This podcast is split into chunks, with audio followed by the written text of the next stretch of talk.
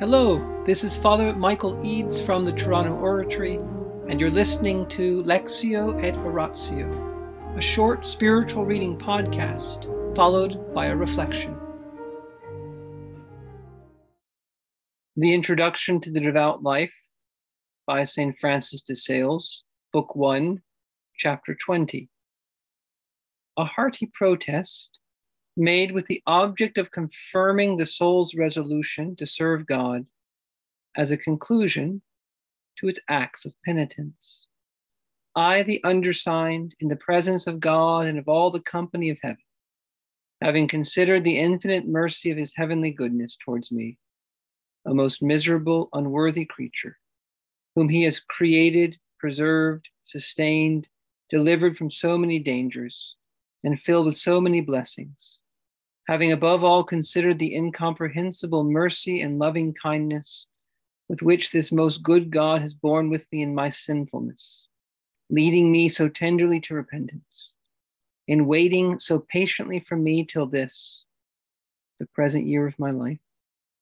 Notwithstanding all my ingratitude, disloyalty, and faithlessness, by which I have delayed turning to him, and despising his grace, have offended him anew and further, remembering that in my baptism I was solemnly and happily dedicated to God as his child, and that in defiance of the profession that then made in my name, I have so often miserably profaned my gifts, turning them against God's divine majesty. I, now coming to myself prostrate in heart and soul before the throne of his justice, acknowledge and confess that I am duly accused and convicted of treason against His Majesty and guilty of the death and passion of Jesus Christ by reason of the sins I have committed, for which He died, bearing the reproach of the cross, so that I deserve nothing else save eternal damnation. But turning to the throne of infinite mercy of this eternal God, detesting the sins of my past life with all my heart and all my strength. I humbly desire and ask pardon, grace, and mercy, with entire absolution from my sin, in virtue of the death and passion of that same Lord and Redeemer, on whom I lean as the only ground of my hope. I renew the sacred promise of faithfulness to God, made in my name at my baptism renouncing the devil, the world, and the flesh, abhorring their accursed suggestions, vanities, and lusts, now and for all eternity. And turning to a loving and pitiful God, I desire, intend, and deliberately resolve to serve and love him now and eternally, devoting my mind in all its faculties, my soul in all its powers, my heart in all its affections my body and all its senses to his will. I resolve never to misuse any part of my being by opposing his divine will and sovereign majesty, to which I wholly immolate myself in intention, vowing ever to be his loyal, obedient, and faithful servant, without any change or recall. But if unhappily, through the promptings of the enemy or human infirmity, I should in any wise fail in this my resolution and dedication, I do most earnestly resolve by the grace of the Holy Spirit to rise up again so soon as I shall perceive my fall and turn anew without any delay to seek his divine mercy. This is my firm will and intention, my inviolable, irrevocable resolution, which I make and confirm without any reserve in the holy presence of God, in the sight of the church triumphant, and before the church militant, which is my mother, who accepts this my declaration in the person of him who, as her representative, hears me make it. Be pleased, O eternal, all powerful, and all loving God, Father, Son, and Holy Spirit to confirm me in this my resolution, and accept my hearty and willing offering. And inasmuch as thou hast been pleased to inspire me with the will to make it, give me also the needful strength and grace to keep it. O God, thou art my God, the God of my heart, my soul and spirit. And as such, I acknowledge and adore thee, now and for all eternity. Glory be to Jesus. Amen. In the name of the Father, and the Son, and the Holy Spirit. Amen. Angels of God, our guardians dear, to whom God's love commits us here. Ever this day be at our side, to light and guard, to rule and guide. Amen. O Sacred Heart of Jesus, teacher of teachers, have mercy on us. Saint Philip Neri, gentle guide of youth, apostle of Rome, vessel of the Holy Ghost, pray for us. In the name of the Father, and the Son, and the Holy Spirit. Amen. This long prayer is something Francis de Sales wants us to make after our general confession, before the priest, before our spiritual father, who represents the church, our spiritual mother.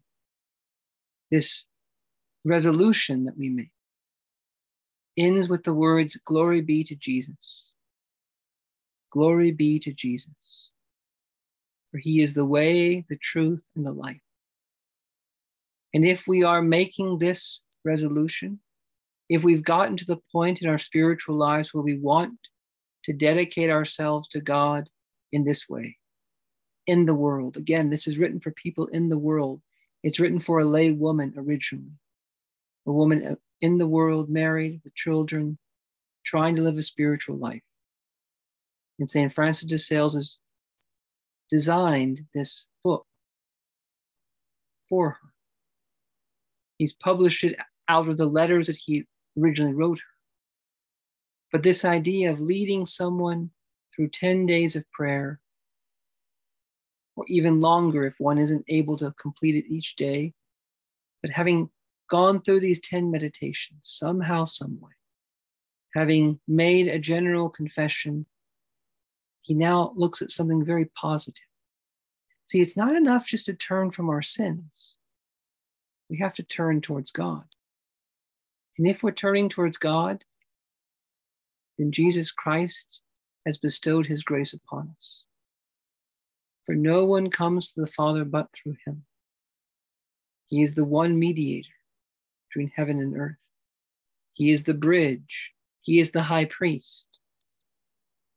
And there is no way to be pleasing to God apart from Jesus. He is the eternal Son made man. And in Him, humanity is pleasing to the Father. In Him, humanity offers the worship that it was called to offer. In Him, the love and obedience which humanity is owes to God is shown. If we are making this resolution tonight, if we are wanting to offer our lives to the glory of God, it's because Jesus Christ died for us. It's because Jesus Christ rose for us. It's because he's baptized us, given us confirmation, given us first communion, and inspired us to want to lead a life of mental prayer, a life of meditation. So, yes, glory be to Jesus. Glory be to Jesus for every good inspiration we have. And do you notice in this resolution what he says?